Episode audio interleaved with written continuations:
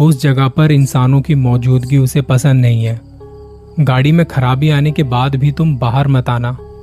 मुझसे बस एक गलती हो गई थी, और मैंने महसूस किया कि वो मेरी गाड़ी के आसपास ही है। मैंने आँखें बंद की। एक गहरी सांस लेते हुए धीरे धीरे जब आँखें खोली तो सामने वो अजीब सी दिखने वाली चीज़। मैं गाजियाबाद का रहने वाला हूँ। और ये कहानी मेरे गाँव की है। पिछले कई सालों से यहीं पे नौकरी कर रहा हूँ। यूपी का एक गाँव है जहाँ हमारा पुश्तैनी मकान है। यहाँ से एक कच्चा पक्का हाईवे निकलता है। आज भी वो हाईवे बिल्कुल वैसे का वैसा ही है। ये हाईवे इस गाँव को दूसरे गाँव से जोड़ता है, पर सड़कें खराब होने की वजह से अच्छा खासा टाइम लग जाता है यहाँ। गाँव वालों ने हाईवे से थोड़ा पहले एक और रास्ता निकाला है दूसरे गाँव तक जाने के लिए। और ये रास्ता एक वीरान जंगल से होके गुजरता है। कहा जाता है काफ़ी पहले यहाँ खेत हुआ करते थे, लेकिन आपसी लड़ाई के चलते उन खेतों पर कभी हल नहीं चल सका, जिसके बाद ये खेत वीरान होते चले गए। और फिर इस जगह को बढ़ते पेड़ों और झाड़ियों ने घेर लिया। हम बचपन से सुनते आए थे कि उस जगह पर एक औरत का बसेरा है। जिसे यहाँ गाँव के लोग एक चुड़ैल बताते हैं। और अंधेरा होने के बाद इस जगह पर गलती से भी कदम रख दिया तो वो चुड़ैल आपको एक जानवर के रूप में दिखेगी। लेकिन कई लोगों ने तो उसे इंसानी रूप में भी देखा था, पर दिखने में इंसानों से बिल्कुल अलग, बहुत खौफनाक। हम बचपन में तो इस बात से बहुत डरा करते थे, लेकिन जैसे जैसे वक्त गुजरता गया, हम बड़े हुए और हमारी सोच बदली। तब कहीं ना कहीं हम इन बातों को मज़ाक में लेने लगे। उसकी एक वजह यह भी थी कि हम देखते अक्सर कुछ ट्रक जिनमें सामान होता था, वो समय बचाने के लिए उस रास्ते का इस्तेमाल किया करते थे। फिर चाहे दिन हो या रात, इसलिए यकीन होता गया कि ये सब कहानियाँ बच्चों को उस जगह से दूर रखने के लिए बनाई गई हैं।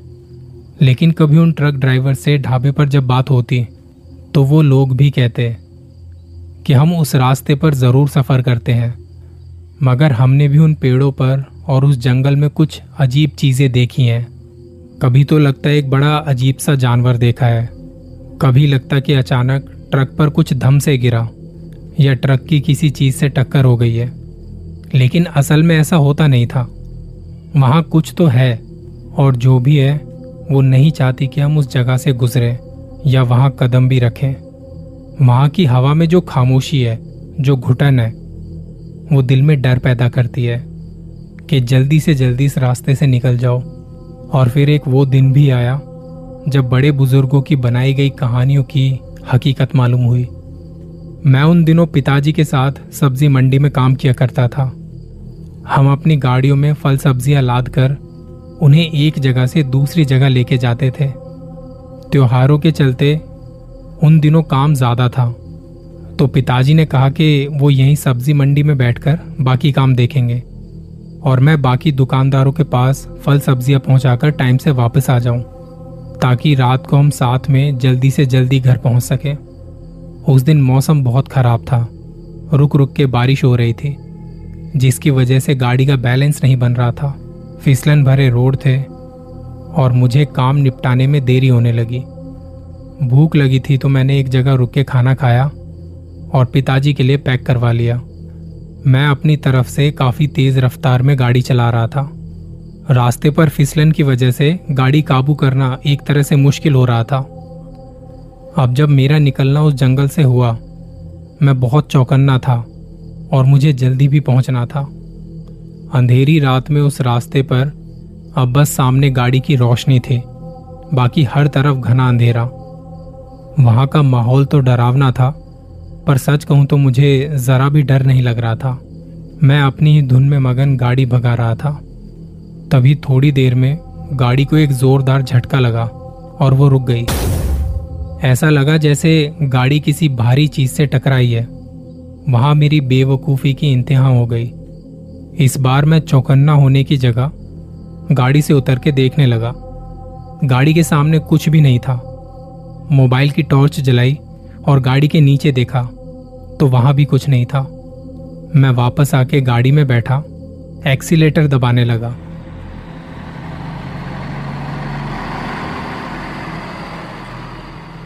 ट्रक की आवाज़ वहाँ गूंज रही थी। टायर पूरी रफ्तार में घूम रहे थे, पर गाड़ी जरा सी भी आगे नहीं बढ़ी। मैं दोबारा गाड़ी से बाहर निकला, देखने लगा कि टायर किसी गड्ढे में तो नहीं फंस गए।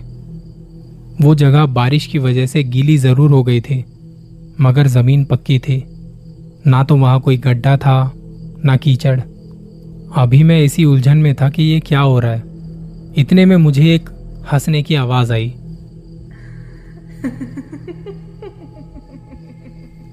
मेरे दिमाग में उस वक्त इस जगह की सारी कहानियाँ घूम गई। इस वक्त इस जगह पर, इस जंगल में गाँव की किसी औरत का होना तो नामुमकिन था। अचानक से आई इस आवाज़ के बाद वहाँ खामोशी छा गई और फिर इस सन्नाटे को चीरती हुई एक आवाज़ आई। वो घुंघरू की आवाज़।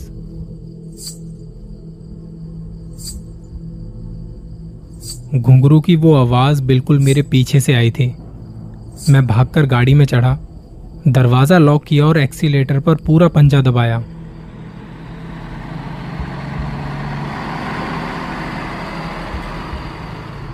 लेकिन गाड़ी अपनी जगह से एक इंच भी ना बढ़ के दे।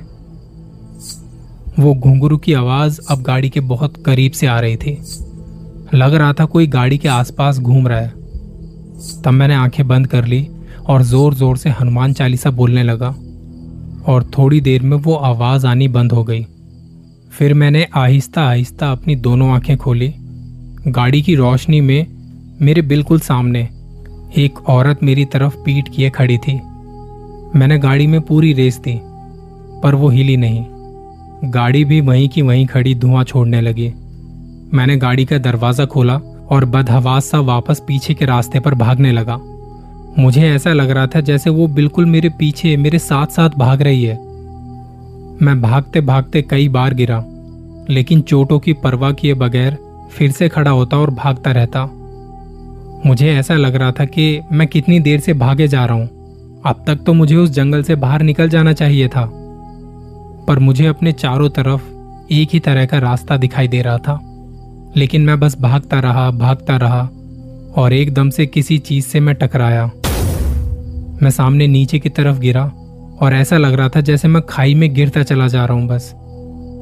अगले दिन मेरी आँखें बंद थी। कमज़ोरी से खोलने की हिम्मत नहीं हो रही थी। आसपास बहुत से लोगों की आवाज़ें आ रही थी। गाँव का शोर था। लेकिन कुछ भी समझ नहीं आ रहा था कि क्या बातें हो रही हैं। आँखें खोलनी चाहिए तो सूरज की रोशनी मेरे चेहरे पर थी। आँखें खुली नहीं। तब किसी ने सहारे से बैठाने की कोशिश की। मुँह पर पानी की छींटे पड़ी तो कानों में माँ और पिताजी की आवाज़ सुनाई पड़ी। आँखें खोली तो पिताजी मेरे बालों में हाथ फेर रहे थे। उनकी आँखों में आँसू और होठों पर कप कपाहट थी। मैं उन्हें देखते ही उनसे लिपट गया। बिलक बिलक के रोने लगा। अब जाके पता चला कि मैं एक बड़े गड्ढे में गिर गया था, जो रात के अंधेरे में और बदहवासी में मुझे दिखाई नहीं दिया। उस समय लगा जैसे मैं खाई में गिरता चला जा रहा हूँ। पिताजी मुझे घर ले आए। वहाँ पड़ोस के मंदिर वाले पुजारी जी पहले से ही बैठे थे। उन्होंने सर पर हाथ रखा तो बड़ा हल्कापन सा महसूस हुआ। इसके दो तीन दिनों बाद तक मुझे बहुत तेज बुखार था। फिर धीरे धीरे तबीयत में सुधार हुआ।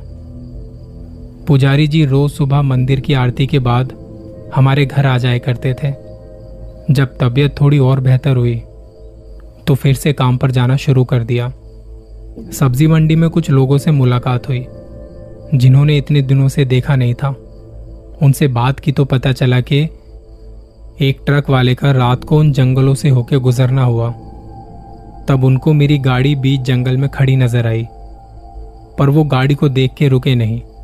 बस मेरी गाड़ी में झांकते हुए आगे बढ़ गए। जब वो जंगल को पार करते हुए आगे गए तो मैं बेसुध हालत में वहीं एक गड्ढे में पड़ा मिला। मंडी में जान पहचान थी और पिताजी को सब जानते भी थे। उन्होंने पिताजी तक मेरी बात पहुंचाई। बाद में वो लोग पिताजी के साथ जाकर जंगल से हमारी गाड़ी ले आए। गाड़ी बिल्कुल ठीक थी। उस पर टक्कर के कोई निशान नहीं थे। गाड़ी में कोई खराबी भी नहीं थी। तब मुझे समझ आया कि गाड़ी क्यों रुक गई थी। वो गाड़ी उस चुड़ैल ने आगे बढ़ने ही नहीं दी। इससे पहले किसी भी ट्रक ड्राइवर के साथ ऐसा नहीं हुआ था। क्योंकि चाहे हालात कैसे भी हो जाएँ, वो कभी भी अपने ट्रक से बाहर नहीं निकलते। उन्हें भी अक्सर काफ़ी अजीब चीज़ें नज़र आती हैं। उनके भी ट्रक बंद पड़ जाते हैं। लेकिन वो अंदर ही बैठे रहते हैं और फिर थोड़ी देर में सब ठीक भी हो जाता है। लोगों के हिसाब से मैंने गाड़ी से बाहर निकल के गलती कर दी थी, जिसका नतीजा मुझे भुगतना पड़ा। ऊपर वाले का शुक्र है कि मुझे ज़्यादा कुछ नहीं हुआ। मेरे डर ने किसी तरह उस जंगल से मुझे बाहर निकाल दिया था। इस हादसे के बाद भी मेरा कई बार उन जंगलों से गुजरना होता है। लेकिन जब भी रात को वहाँ से गुजरता हूँ, हमेशा वो रात मुझे याद आती है कि वहाँ कोई तो है जो मुझे देख रहा है। खैर, उन जंगलों का मसला तो आज तक हल नहीं हो सका। इसलिए वो जंगल आज तक वैसे के वैसे ही पड़े हैं। अब मैं भी अपने से छोटों को जब इस हादसे के बारे में बताता हूँ कुछ यकीन करते हैं, कुछ नहीं करते, और वो भी मेरी तरह हँसी में टाल देते हैं, जैसे मैं मज़ाक समझता था। किसी ने सच ही कहा है, जब तक खुद जख्मी ना हो, अंदाज़ा ही नहीं होता कि जख्म कितनी तकलीफ़ देता है।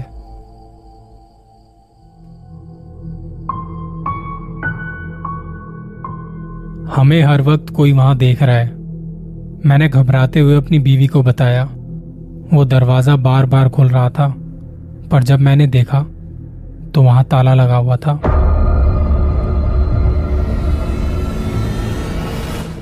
कहानी से पहले कुछ बातें जानना बहुत ज़रूरी है, ताकि आगे चल के कहानी और बेहतर समझ आए। मेरी बहन और उसकी फैमिली फरीदाबाद की एक पौश सोसाइटी में रहा करते थे। वो एक मंजिला मकान कोई ज़्यादा पुराना नहीं था, अच्छे से मेंटेन किया हुआ था। और इनकी छोटी फैमिली के हिसाब से वो एक बढ़िया मकान था। वहाँ ग्राउंड फ्लोर पर अनाज का गोदाम, पहली मंजिल पर चार कमरे, जिनमें रहने का बंदोबस्त किया गया था। अभी तक जो भी मैंने बताया, वो सब तो ठीक लग रहा है, पर एक कमरा और था इस घर में, जिसे सबसे अलग थलग रखा गया था। वो छोटा सा कमरा छत के बीचों बीच बना था, और इस कमरे के दरवाजे पर एक पुराने जमाने का ताला और उस ताले के आसपास लाल कपड़ा बांधा हुआ था। जब इनकी फैमिली उस घर में शिफ्ट हुई तो पहले उस कमरे को स्टोर रूम समझा गया और फालतू का सामान उस कमरे में रखने के लिए जब ताला तोड़कर कमरा खोला, तब पता चला वो स्टोर रूम नहीं है। वहाँ रखे सामान को देखने के बाद मालूम हुआ, वो पूजा पाठ करने के लिए बनाया गया एक छोटा सा मंदिर है। मेरी बहन को इस बात से कोई दिक्कत नहीं थी, बल्कि वो तो खुश हुई कि चलो घर में एक मंदिर भी है। पर उसके पति को इन सब चीज़ों में कोई दिलचस्पी नहीं थी। उसने बेकार का सामान उठा के उस कमरे में रख के उसे ताला लगा दिया। यहाँ शिफ्ट होने के बाद कुछ दिन तो बड़े सही से गुजरे। मेरे जीजा जी गवर्नमेंट जॉब करते थे। उनके काम के चलते कई कई महीनों तक उन्हें घर से बाहर रहना पड़ता था। और उस दौरान मेरी बहन और उसका सात साल का बेटा दोनों घर में अकेले होते थे। अब क्योंकि ये इस घर में नए नए शिफ्ट हुए थे तो बहन घर में अकेले रहने से घबरा रही थी और चीज़ों की शुरुआत भी तभी से शुरू हुई। जीजा जी को एक काम से बाहर गए अभी दूसरा दिन ही था। मेरी बहन दोपहर के वक्त कपड़े धोकर छत पे सुखाने गई। कपड़ों को रस्सियों पर डालते हुए उसका चेहरा उस छोटे से मंदिर की तरफ़ था। वहाँ पहले एक छोटी सी खिड़की भी थी, जो कपड़े से ढकी हुई थी। लेकिन जब इन लोगों ने कमरा खोला था तो खिड़की से कपड़े हटा दिए गए थे। धुले हुए कपड़ों को झाड़ते हुए उसे ऐसा लगा कि जैसे कोई उस खिड़की से इसकी तरफ़ देख रहा है।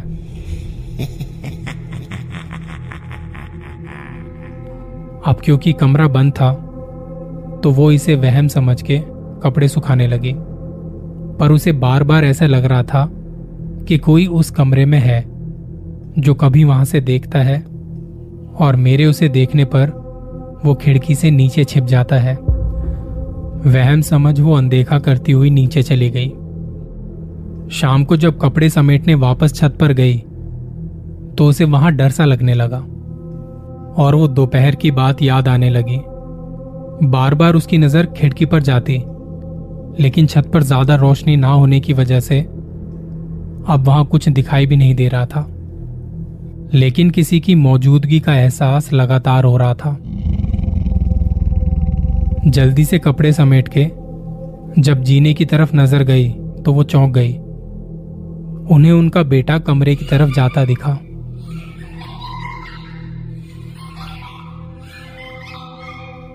कमरे का दरवाज़ा जो लॉक कर दिया था, वो खुला पड़ा था। डर लगने लगा कि ये कैसे मुमकिन है। पर उन्हें लगा कि बेटे ने वो दरवाज़ा खोल दिया होगा, और तब उसे आवाज़ दी। कमरे के दरवाजे को हल्का सा पीछे धकेला। अंदर एक छोटा सा बल्ब लगा था।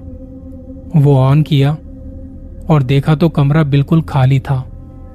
बस कुछ छोटा मोटा सामान वहाँ पड़ा था। कमरे में बेटे को ना पाकर उनकी तो जान ही निकल गई। अभी तो वो यहाँ आया था, अब कहाँ गया? कमरा वैसे ही छोड़कर वो कपड़े उठाती हुई जीने की तरफ़ भागे। और जल्दबाजी में छत पर उस कमरे का दरवाज़ा भी वो खुला छोड़ाई अब वापस जाके उसे बंद करने की हिम्मत नहीं हो रही थी। जब वो नीचे आई तो देखा कि उनका बेटा वहाँ सो रहा था। अब डर लगने लगा। किसी के होने का एहसास वो कर पा रही थी। पति को भी अगले दिन सुबह जल्दी आना था। लेकिन एक रात अब इस घर में कैसे बिताएँगे? उसने बेटे को उठाया और कुछ ज़रूरी सामान लेके वो हमारे घर चली आई। हमने ऐसे अचानक आने की वजह पूछी तो वो कुछ बोल नहीं पाई। पति को भी फ़ोन करके बता दिया। सुबह जब उनके पति आए, उन्हें हमारे यहाँ से रिसीव किया और घर लेकर चले गए।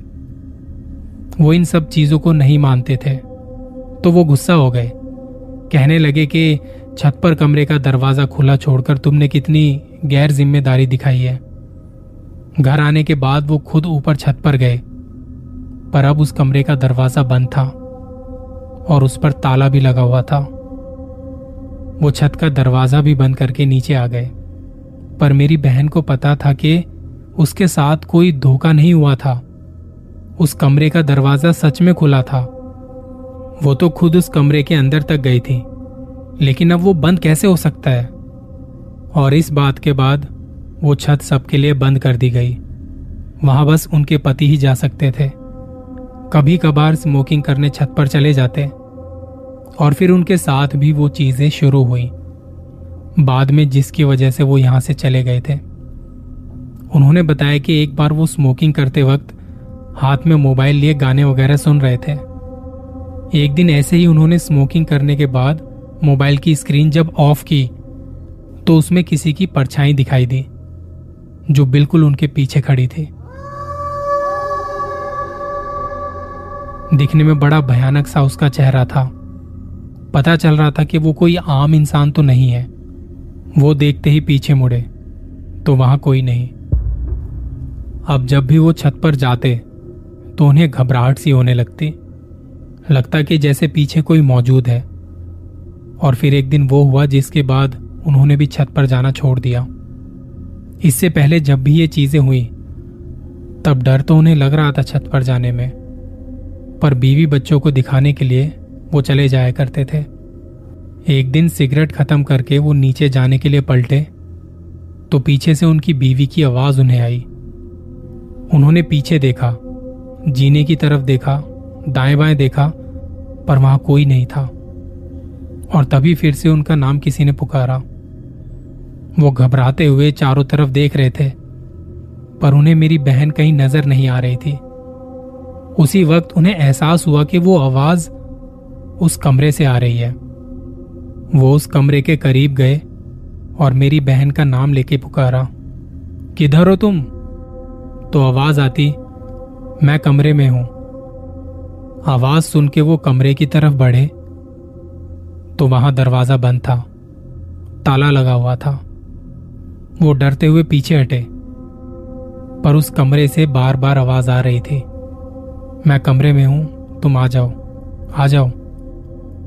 वो तभी छत का दरवाज़ा बंद करते हुए नीचे भागे। ऊपर से नीचे आते ही सामने मेरी बहन किचन में कुछ काम कर रही थी। वो बदहवास से यहाँ वहाँ देख रहे थे। और अब उनके पास अपनी बीवी को झुटलाने के लिए कोई बहाना नहीं बचा था, क्योंकि वो अब खुद इस हादसे के गवाह बन चुके थे। पर उन्होंने मेरी बहन को कुछ भी नहीं बताया। लेकिन वो उनकी घबराहट और माथे से टपकते पसीने से समझ गई थी कि कुछ तो ज़रूर हुआ है। ज़्यादा पूछने पर उन्होंने दफ्तर का काम बता के कोई बहाना बना दिया। उसी रात तीन बजे के आसपास मेरी बहन जब सो रही थी, उनके पति की नींद तो पहले ही उड़ी हुई थी, क्योंकि उन्हें अब हर पल किसी के वहाँ होने का एहसास होता। उस वक्त उनके बेडरूम का दरवाज़ा लॉक नहीं था, बस उसे ऐसे ही बंद किया हुआ था। वो बताते कि जब मैं इंतज़ार कर रहा था कि कब नींद आएगी, तभी कमरे का दरवाज़ा आहिस्ता से खुला। मैंने उठकर दरवाजे को दोबारा से बंद कर दिया। वापस बेड पे आके अपना फ़ोन देखने लगा। और तभी वो दरवाज़ा वापस से आहिस्ता आहिस्ता खुला। मैं दोबारा से उठा और दरवाज़ा फिर से बंद कर दिया। और इस बार अभी बेड के करीब पहुँचा भी नहीं था कि दरवाजे को किसी ने बहुत ज़ोर से धक्का दिया। उसकी आवाज़ से उनकी बीवी भी उठ गई। वो घबराते हुए भागे और दरवाज़ा लॉक कर दिया। तब उन्होंने अपनी बीवी को इससे पहले जो भी उनके साथ हुआ था वो सब बता दिया कि छत पर उनके साथ क्या क्या हुआ था आज। मेरी बहन जो पहले ही डरी हुई थी, वो बहुत घबरा गई और रोने लगी। उसी वक्त उन्होंने हमें फ़ोन कर दिया। पहले तो हमने देखा कि इतनी रात को फ़ोन आया है। ऐसे मौके पर फ़ोन तभी आते हैं जब कुछ हो गया हो। उधर जब उन्होंने अपने कमरे का दरवाज़ा बंद कर लिया था तो घर के बाकी कमरों के दरवाजे खुलने और बंद होने की आवाज़ें आती रहीं। उन दोनों ने पुलिस को भी कॉल करके बुला लिया। जब तक हम लोग उनके घर पहुँचे, पुलिस पहुँच चुकी थी। उन्हें बताया गया कि शायद घर में कोई चोर घुस गया है, लेकिन घर में किसी के घुसने की कोई निशानी नहीं थी। ना ही घर का सामान बिखरा हुआ था, बस एक चीज़ थी, छत का दरवाज़ा खुला हुआ था। उन लोगों ने तभी अपना कीमती सामान समेटा और हमारे साथ हमारे घर चले आए। वो बहुत घबराए हुए थे। आज भी उस गली से गुजरते वक्त घर की तरफ़ नज़र उड़ जाती है और तब यकीन होता है कि हमें कोई देख रहा है और ये हमारा वहम नहीं है।